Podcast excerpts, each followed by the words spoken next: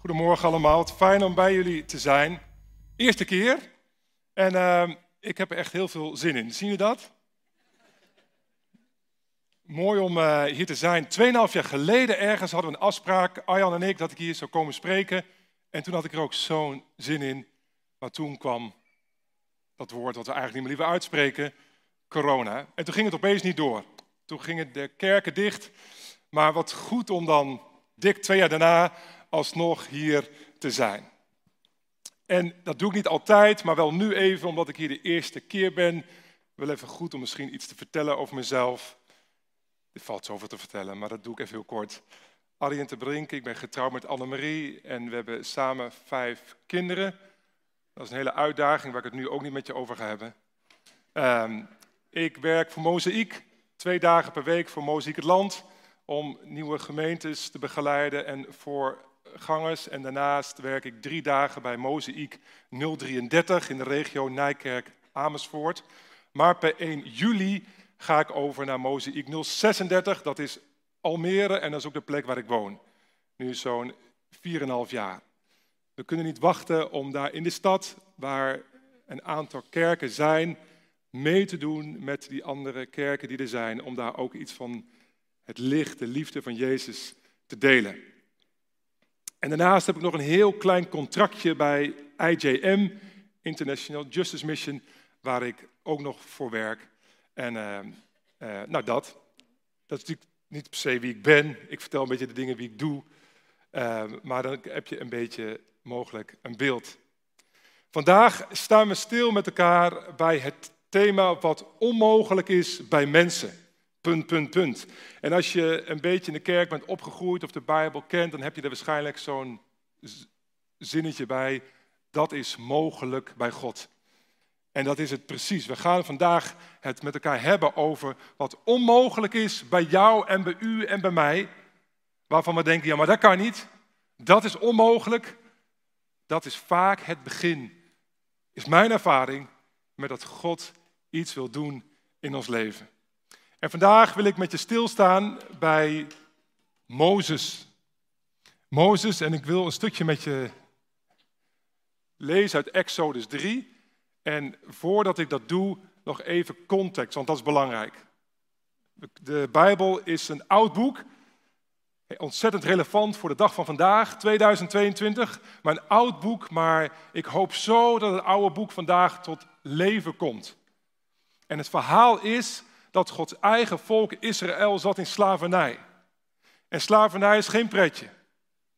Er zijn wel eens kinderliedjes gemaakt over het volk Israël. Dat zat in slavernij en het danste zo gezellig door de woestijn naar het beloofde land. En de kinderen kunnen nu naar de kinderclub. Wat was het een leuk liedje wat we daarover zongen.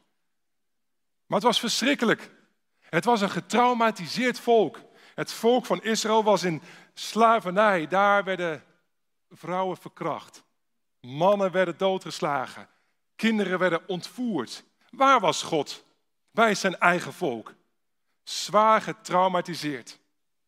Maar dan doet God iets om iets van zichzelf te laten zien. Namelijk, ik geloof dit, dat God goed is. En God zegt, ik wil mijn volk uit slavernij brengen naar het land van de belofte, naar een nieuwe plek, een melk van een land van melk en honing. Spreek mij nooit zo aan, melk en honing. Maar dat was een land van, van alles was daar wat goed was voor Gods eigen volk.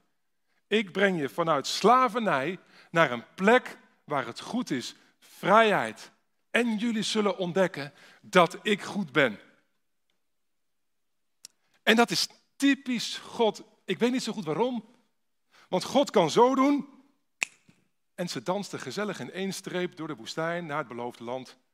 Maar op de een of andere manier heeft God ervoor gekozen om mensen te gebruiken in zijn plan. Om mensen tot bevrijding te brengen. Om mensen te laten zien dat God goed is, gebruikt God daar altijd mensen voor. Bijna altijd. Jou, u en ik. Dus Gods volk zat in slavernij. En God heeft een plan met het getraumatiseerde volk. En hij roept daarvoor Mozes. En dan komen we in het Bijbelgedeelte, de tekst die ik graag met je wil lezen, uit Exodus 3. Exodus 3. Daar lezen we dit.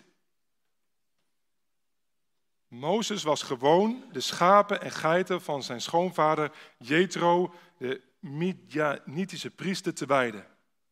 Eens dreef hij de kudde tot voorbij het steppenland en zo kwam hij bij de Horeb, de berg van God.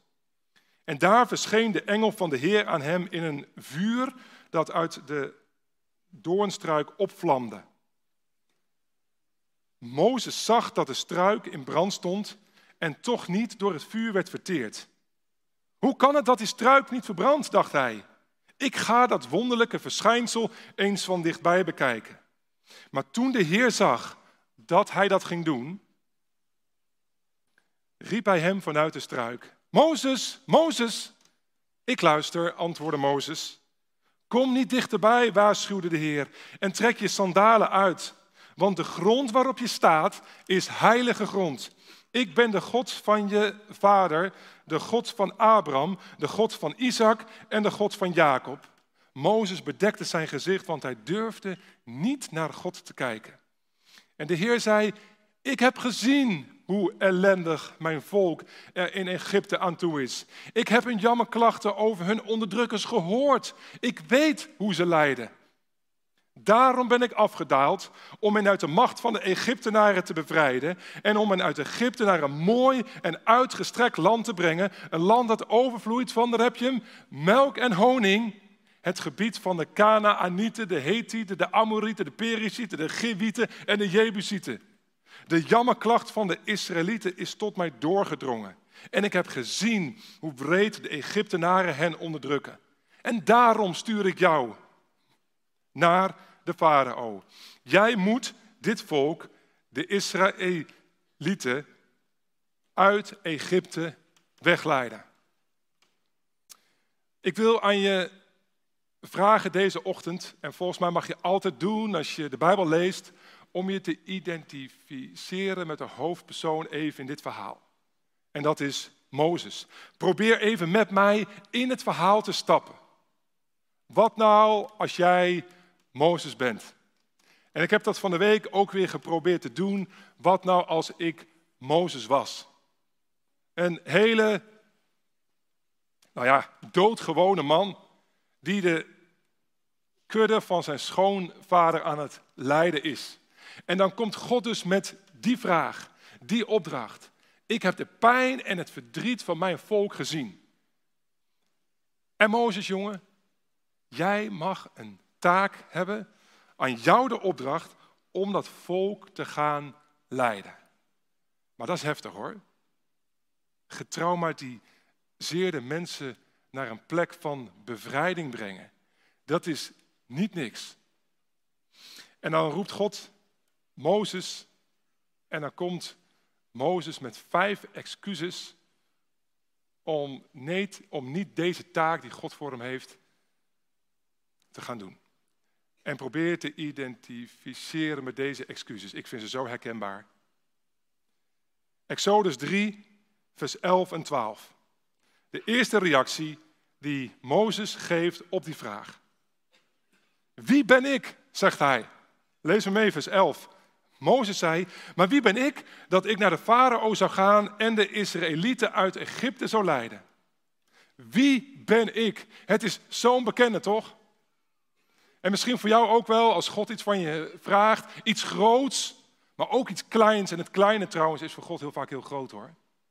Ergens voel je, God roept mij voor iets, maar wie ben ik?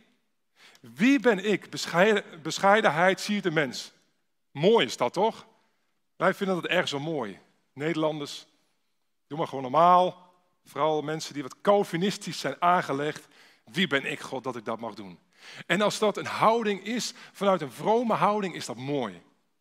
Maar er kan soms ook wel iets anders achter zitten. Wie ben ik? Misschien ben je zo opgevoed. Misschien weet je niet eens wie je bent. Misschien is het een houding van dat je minder waardig over jezelf denkt. Je kijkt naar rechts, links en je ziet dat anderen hele mooie dingen mogen doen voor God. Maar jij, wie ben jij? Wie ben ik? De eerste, als God iets van je vraagt. Wie ben ik? En het mooie is van God, als ik zeg, wie ben ik? Als ik tegen God zeg, God, ik zie het niet zitten, dat God altijd met het antwoord komt. En ook hier bij Mozes. Wie ben ik dat ik de Israëlieten uit Egypte zal leiden? En het antwoord is van God, ik zal bij je zijn. En dit zal voor jou het teken zijn dat ik heb je gestuurd als je het volk uit Egypte hebt weggeleid. Zullen jullie God bij deze berg vereren. Dus als ik tegen God zeg, als God iets van me vraagt, wie ben ik? Dan is het antwoord, voor, antwoord van God, ja maar wie ben ik? Wie jij bent? Je bent een geliefd kind van mij. Als ik zeg, God, ik zie het niet zitten, wie ben ik nou? Dan zegt God, maar wie ben ik? Mijn naam is ik zal bij je zijn. Toen ik hier net stond, zei ik: Goedemorgen, ik ben Arjen. Dat is voor mij belangrijk. Ik vind Arjan ook een hele mooie naam. Maar ik ben Arjen. En Arjan is het andersom. Dat is heel gevoelig. Mensen moeten mij tegen, tegen mij geen Arjan zeggen, want dat ben ik niet. Ik ben Arjen. Het zegt niet zoveel, toch? Maar als God zich bekend maakt, zegt hij: Goedemorgen, ik ben ja, wie bent u? Dat is wie ik ben. Ik ben. Dat is de naam van God. Dat is wie Hij is. Hij kan niets anders. En natuurlijk komen er nog andere namen bij. Maar God zegt, ik ben er. Als jij je afvraagt, maar wie ben ik nou? God kan niet anders dan zich zo voorstellen. Doet hij het hele Oude Testament door aan zijn eigen volk Israël. Ik zal er zijn. Ik ben er. Als ik jou roep en jij denkt, ik zie het niet zitten, wie ben ik nou? Ik ben er. Dat is het eerste. Het tweede is, oké, als, als dat het antwoord is van God, dan heb ik nog een ander bezwaar. Ik kan helemaal niet dat volk uit Israël naar het land van de belofte en, de, en, en bevrijding brengen. En ik kan helemaal niet iets goeds doen in mijn buurt. Ik kan het helemaal niet op mijn werk. Ik vind het echt ontzettend ingewikkeld op de universiteit, bij de andere eh, studenten. Ik vind het niet makkelijk. Heer, uh, iemand anders. Ik ken u niet goed genoeg. En dat hoor ik in de kerk zo vaak. Tenminste in onze gemeente. Misschien dat in de stadskerk anders is, maar in Mozaïek Mensen zeggen, ik wil wel wat doen voor God en ik weet wel dat ik een bediening misschien mag oppakken, maar ik ken God nog niet zo genoeg zoals hij of zij. En op die manier, wat is God genoeg kennen? Ik ken u niet goed genoeg, Heer. Ik moet u eerst eens even wat beter leren kennen. Want stel dat ik naar de Israëlieten ga en tegen hen zeg dat de God van hun voorouders mij gestuurd heeft en ze vragen, wat is de naam van die God? Wat moet ik dan zeggen? Herken je dat? Dat je soms bang bent dat iemand je zomaar iets vraagt naar, vertel eens iets over God. Wie is Jezus dan? Ja, dat moeten ze aan die vragen. Dat is zo'n goede evangelist, maar niet aan mij. Wie is die God dan, van jou? Wie is dat dan als jij straks weer buiten dit gebouw bent, op je werk, op de studentenvereniging? Zeg eens iets over die God, vertel eens. Ik hoop niet dat ze die vragen aan me stellen. Mozes zegt tegen God, ik ken u niet goed genoeg. Wat moet ik zeggen als die farao vraagt naar uw naam? Ik ken u niet goed genoeg. Toen antwoordde God, ik ben die er zijn zal. Zeg daarom tegen de Israëlieten, ik zal er zijn, heeft mij naar u toegestuurd. Opnieuw dat antwoord. Zo ontzettend um, duidelijk, bazaal, basic. Het enige waar je op mag vertrouwen, als jij zegt, wie ben ik? En ik weet, ik ken u niet goed genoeg, dat ik er ben en dat ik er altijd zal zijn. In het Nieuwe Testament lezen we over deze naam. Dat hij de alfa is en de omega. Het begin en het einde. Hij is hij die er altijd is. Dat vind ik zo bemoedigend. Als ik onzeker ben, als ik het spannend vind, als het ingewikkeld is, als ik in een geloofscrisis ben, als ik twijfel aan de kerk of aan God, als ik, noem eens wat, broers en zussen. God is erbij. Het is zijn wezen, het is zijn naam. Hij kan niet anders dan zich aan jou op die manier bekendmaken. God grijpt bij deze vraag in om iets heel dieps over zichzelf te zeggen, namelijk dat hij er is en dan zegt hij, Hij is ook nog eens de God van Abraham en van Jacob en van Isaac. Wie ben ik? Ik ken u niet goed genoeg. En dan denkt Mozes, wat kan ik nou weer eens eh, bedenken? Ik weet niet of hij dat denkt hoor. Ik denk dat het oprecht van hem is. Hij ziet het gewoon niet zitten. Nou, dan, oké, maar dan God, de mensen geloven me vast niet. Exodus 4, vers 10 en 11. Neemt u mij niet kwalijk, Heer. Oh, mooi als je dat tegen God zegt. Ergens had hij natuurlijk een heel intieme relatie met God. Gewoon eerlijk zijn naar God. Dat is zo mooi. Ik moest dat ontdekken in mijn leven. Niet vroom zijn, niet sociaal wenselijk, maar eerlijk zijn tegen God, gewoon hoe je erin zit. Niet hoe het hoort, niet wat de kerk van je vraagt, of wat je is aangeleerd misschien, maar bij jezelf komen. Klinkt misschien een beetje psychologisch allemaal, maar het is echt mooi. Mozes antwoordde eerlijk tegen God: Neemt u mij niet kwalijk, Heer, maar ik ben geen goed spreker. Dat is altijd al zo geweest. En daar is geen verandering in gekomen nu u tegen mij, uw dienaar, gesproken hebt. Wauw, dat is bij de hand hoor. God, ik ben geen goed spreker. En ook al zegt u tegen mij dat ik het wel kan, nou, er komt daar geen verandering in hoor, want ik kan het niet. De mensen geloven me vast niet. Um, sorry, ik ga even niet goed. Ik doe, ik kan het niet, vers 10 en 11. Ik kan het niet. Ik ben het nooit geweest en nu ook niet. En dan zegt God, wie heeft de mens een mond gegeven? Wie maakt iemand stoof of, of zien of blind? Wie anders dan ik, de Heer? En lieve broers en zus, ik wil vanuit mijn eigen leven hier iets over delen. Omdat dat ik kan het niet, dat is voor mij heel herkenbaar. Jij deelde net iets in je getuigenis hier op het podium dat er plekken waren van eenzaamheid en op een gegeven moment was Jezus daar. En toen ik hier van de week weer mee bezig was, toen dacht ik, ik moest denken, ik had opeens een plek in mijn, in mijn gedachten toen ik acht jaar oud was en op een kinderfeestje zat. We waren met een aantal kinderen bij elkaar en als kind heb ik heel veel gestotterd. En dat doe ik nu nog steeds, wel eens. Soms in een preek dat het echt even niet lukt. En dat is voor mij echt een ding in mijn leven, een thema. Stotteren. En ik was acht jaar en ik zat op een kinderfeestje en toen werd de vraag gesteld, wat willen jullie later worden?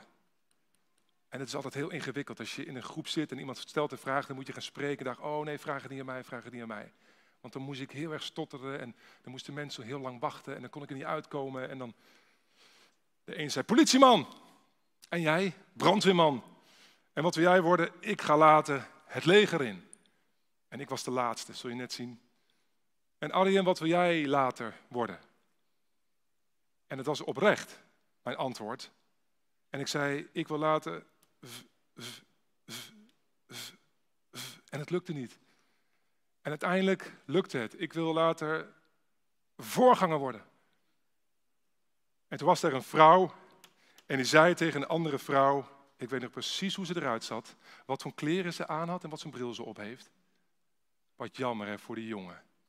Dat zou nou nooit lukken. Hij zou nooit voor groepen mensen kunnen, kunnen spreken. En het hakte er zo in. En achtjarig kind. Het deed zo'n pijn, want het was voor mij als kind een oprecht verlangen om voorganger te worden. En ergens geloof ik dat daar de Heilige Geest was, want er was een gedachte in mij die zei, ik keek naar die vrouw, dat is gek hoor als je acht jaar bent, en ik keek naar haar en dacht, dat zullen we nog wel eens even zien. Dat is toch gek? Maar die woorden hebben wel, zijn wel met me meegegaan in mijn leven. Ik kan het niet. Ik kan het niet. Menselijke wijs gesproken was het onmogelijk. Die vrouw had vanuit menselijk oogpunt gelijk. Mozes zegt, hoe kan ik nou voor een volk gaan staan, leiden, de woorden, de goede woorden van u over het leven uitspreken van uw volk, terwijl ik niet eens goed kan spreken? Ik kan het niet. En hij kon het niet. De meeste uitleggers, theologen, zijn het erover eens dat Mozes inderdaad een spraakgebrek had. En dat hij moeilijk kon spreken. Maar God zegt, kerel, ehm, wie heeft de mens een mond gegeven? Wie maakt iemand stoof, stom of doof, ziende of blind? Wie anders dan ik, de Heer? Wie heeft jou een mond, in mijn geval? Wie heeft jou een mond gegeven, Arjen? Houd je vast aan de roeping en de belofte als God die aan je gegeven heeft. Hou het vast. Wat mensen ook ooit over je hebben uitgesproken. En ik weet, dat is altijd zo, dus ook hier. Er zijn hier ook mensen die in de zaal, God roept ze voor een bediening, een taak, groot of klein, dat maakt niet uit. Het groot, kleine is voor God zo groot. Om iets te doen, maar tot op de dag van vandaag heb je het niet gedaan, want je hebt gezegd, wie ben ik? Ik ken u niet goed genoeg. De mensen geloven me vast niet. Ik kan het niet of ik wil niet. Maar als God je een belofte geeft, als je ergens een roeping ervaren heeft, hebt, dan gaat het niet om wat voor mensen mogelijk is. En vanuit je eigen perspectief, of dat van je ouders, of van je vrienden, of wat de, wat de kerk ooit is over je uitgesproken heeft maar een vaste belofte van God. Wie heeft jou de mond gegeven? Lieverd, ik was het. Ik heb jou deze roeping gegeven. En daarom, kerel, Mozes, mag je en zul je spreken over mijn liefde. En dan, de mensen geloven me vast niet. Vers 10.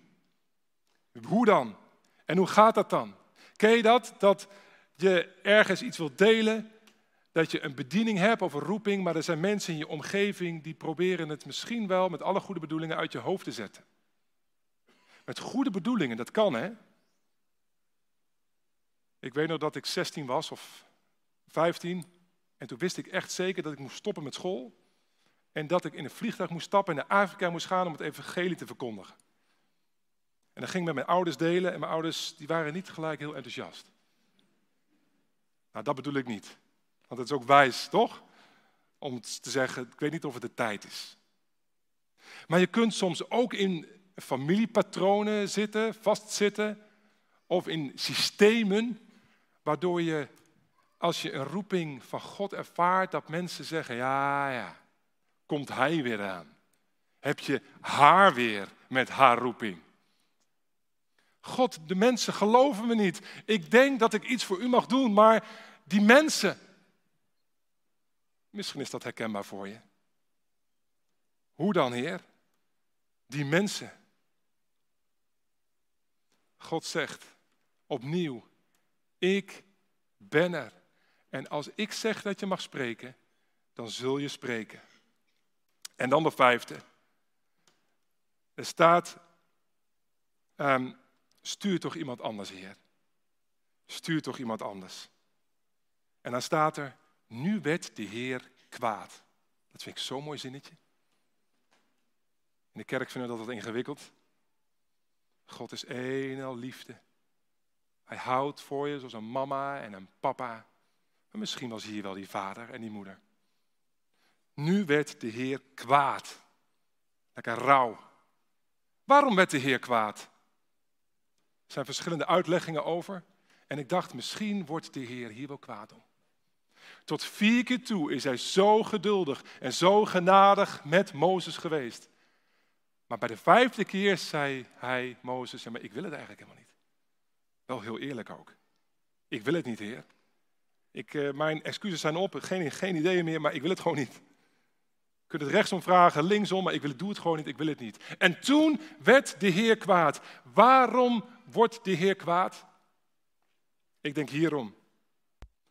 Omdat God, wat was ook weer de reden waarom God Mozes riep? Om zijn eigen volk uit slavernij te bevrijden en te brengen naar vrijheid. Omdat God zo graag wil om iets van zijn goedheid te laten zien aan mensen. Omdat God het onrecht haat. Een diepe haat van God over slavernij, over eenzaamheid, over armoede, over pijn, over noem eens wat. God is het die het onrecht zo ontzettend haat. En God wilde dat er een einde kwam aan dit onrecht. Mijn volk moet, mag bevrijd worden uit slavernij. En ik wil jullie vrijheid geven. En Mozes zei, Heer, ik zie het niet zitten. Ik wil het niet. En toen werd God kwaad. Omdat God het onrecht zo diep haat, gebruikt hij u, jou en mij om dit onrecht te stoppen. En in dit geval Mozes. Kom maar jongen. Wil je meewerken in mijn plan? Ik kan het zo doen, maar God doet het niet zo. God gebruikt altijd mensen. En toen werd God kwaad. Ik wil dat er een einde komt aan het onrecht. En ik wil dat mijn volk gaat leven. Vijf keer. Herken je er ergens iets in? Misschien één van de vijf, misschien twee, misschien vijf. Wie ben ik? Ik ken u niet goed genoeg. De mensen geloven me vast niet. Ik kan het niet en ik wil niet. Maar God is door en door goed. Een en al liefde. En daar waar wij zeggen, Heer, ik weet niet hoe. Ik denk aan mijn eigen voorbeeld. Ik heb die stem van die vrouw zo vaak gehoord. Ik heb te vergeven hoor. Ik heb te vergeven. Ze wist niet wat ze zei. Maar als God zegt, als wij zeggen, ik kan het niet, is mijn ervaring in heel veel andere dingen dat dat een begin is van God, de roeping die God misschien voor je heeft. Later zien we het bij de elf leerlingen. Die staan op een berg en Jezus gaat ze verlaten. Zo'n heel kort zinnetje. Jezus is opgestaan uit de dood. De elf leerlingen staan daar. En er staat er, en sommigen twijfelden. Je mag niet twijfelen. Er moet staan, de elf leerlingen stonden daar en ze hadden er allemaal zo'n zin in om mensen te dopen, de wereld te veroveren en het koninkrijk van God uit te breiden. Daar staan elf doodgewone mannen. Hier zitten elf doodgewone mannen en vrouwen. Nee jullie zijn heel speciaal in Groningen, maar je begrijpt wat ik bedoel. Ergens ook wel heel gewoon. Heel gewoon. En Jezus is hier. En sommigen twijfelden. Jezus geeft ze niet een eye over een bol. Blijf maar in je twijfel. Hij veroordeelt ze ook niet. Maar wat hij doet is opnieuw wat God deed bij Mozes. Sommigen twijfelden. Jezus staat er en in het Grieks is een woordje waarin het echt laat zien. Hij kwam naar hen toe. Denk zo. En zo is dat vandaag ook. Als je hier zit, het woord van God komt naar je toe. Jezus komt naar je toe in zijn woord en zegt: Ja, maar jongens, mij is gegeven alle macht in hemel en op aarde. Jezus had kunnen zeggen, Petrus, ik zie jou jongen en ik zie jou Johannes en jou. Oh man, als ik naar jou kijk, jij hebt zoveel power, jij hebt zoveel kracht in je, jij hebt zoveel, ah. En soms denk ik wel eens, maar je mag er straks mij op aanspreken als je daar anders over denkt, dat we in de kerk best goed zijn om dat soort dingen tegen elkaar te zeggen. Jij hebt zoveel kracht in je, je hebt zoveel power. Oh, dat wat God daar in jou heeft gelegd en daar, wow. Maar wat nou als je het allemaal niet hebt, ervaart en voelt en onzeker bent en twijfelt en ik kan niet en ik wil niet en hebben we dan geen woord van de Heer? Zeker wel. Dat vind ik zo mooi. In mijn eigen leven, in mijn roeping, mijn bediening, zo vaak, Heer, hoe dan? Jezus komt naar hen toe, kijkt je liefdevol aan en zegt, mij is gegeven alle macht in de hemel en op aarde. En daarom, omdat de Vader mij die macht gegeven heeft en ik die power heb, zeg ik tegen jullie, ga heen onderwijs de volken. En doop hen in Groningen en omgeving in de naam van de Vader, de Zoon en de Heilige Geest. En vergeet het niet, vergeet het niet lieverd. Ik ben bij je alle dagen tot aan het einde van de tijd. Dat is mooi nieuws voor mensen. Dat is mooi nieuws voor jou. Als je voelt, de Heilige Geest spreekt je aan, ergens diep van binnen. En er zitten allemaal dingen overheen, excuses. Maar je voelt dat de Heilige Geest je aanspreekt. Maar je weet niet hoe. Kijk naar Jezus. Hij is ook ik ben, de zoon van de Vader, die zegt dat hij er is. Kijk naar Jezus. Ik heb alle macht in hemel en op aarde. En die kracht en die macht heeft hij in jou gelegd. In het Grieks staat er hetzelfde woordje als waarmee Jezus opstond uit de dood. Dat is bizar. Lieve broer en zus, we weten maar half wat God in ons heeft gelegd. Niet wie jij bent, God houdt van je, maar wat Hij in jou heeft gelegd. Ik las van de week toevallig, niet toevallig, op Instagram een hele mooie quote van Anna van der Bel, de oprichter van Open Doors. God roept niet degene die gekwalificeerd zijn. Hij kwalificeert degene die hij roept. En ik zeg er gelijk bij, natuurlijk weten we in de Nieuw-Testamentische gemeente is het goed om naar gaven, talenten te kijken. Maar het is een soort basisprincipe. God roept niet degene die gekwalificeerd zijn. Hij kwalificeert degene die hij roept. Misschien zit je hier en heb je weet je dat God je voor iets roept. In je buurt, in je omgeving, in je straat, in je gezin, een nieuwe, een nieuwe job. Um, iets nieuws in de gemeente. Negeer die stem van de Heilige Geest niet, broer en zus. Negeer het niet. Leg al die tegenwerpingen bij God neer. Vraag of de Heilige Geest er Heer over wil worden en zijn. Breng het bij Jezus. Wat onmogelijk is op dit moment bij jou. En je hoort mij spreken en je zegt, ik weet waar God het over heeft, maar het is onmogelijk. Dat is het begin van wat God wil doen en kan doen in jou en mijn leven. Wat onmogelijk is bij mensen, is mogelijk bij God. Laten we ons identificeren met de geloofshelden. Mozes stotterde. Ik heb me zo vaak met hem geïdentificeerd. Davids harnas paste niet, hè? Veel te groot. Johannes, Johannes Marcus werd afgewezen door Paulus. Timotheus had maagklachten. Hosea's vrouw was een prostituee. Amos' enige opleiding was in de vijgenkwekerij. Jacob was een leugenaar. David had een buitenechtelijke verhouding. Salomo was te rijk. Jezus was te arm. Abraham was te oud. David was te jong. Petrus was als de dood voor de dood. Lazarus was dood. Naomi was een weduwe.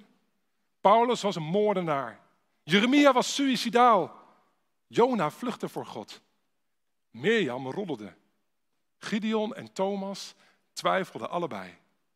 Elia was opgebrand en Martha was een tobber. Noach werd dronken. Ik geloof, ik geloof echt dat u mij ook wel kunt gebruiken, Heer.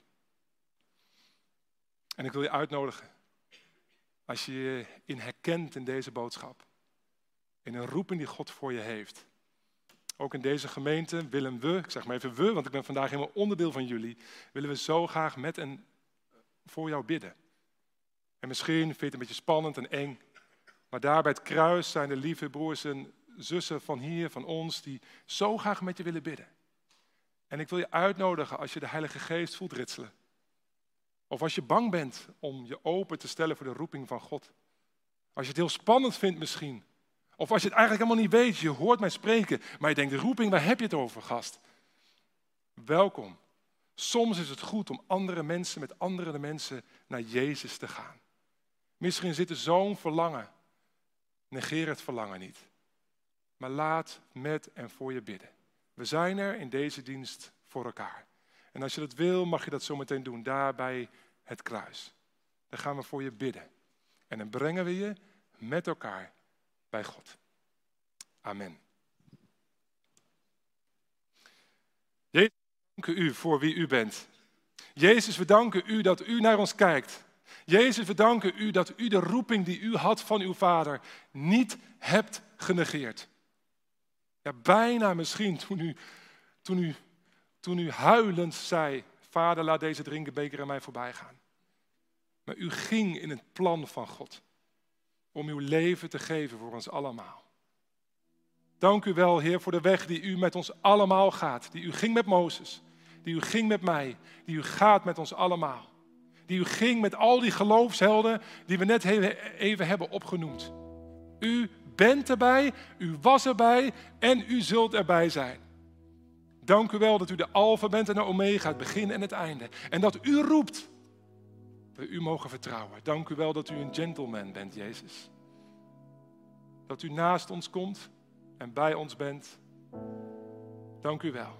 En Heer, u kent ons. U kent uw kinderen hier in deze zaal.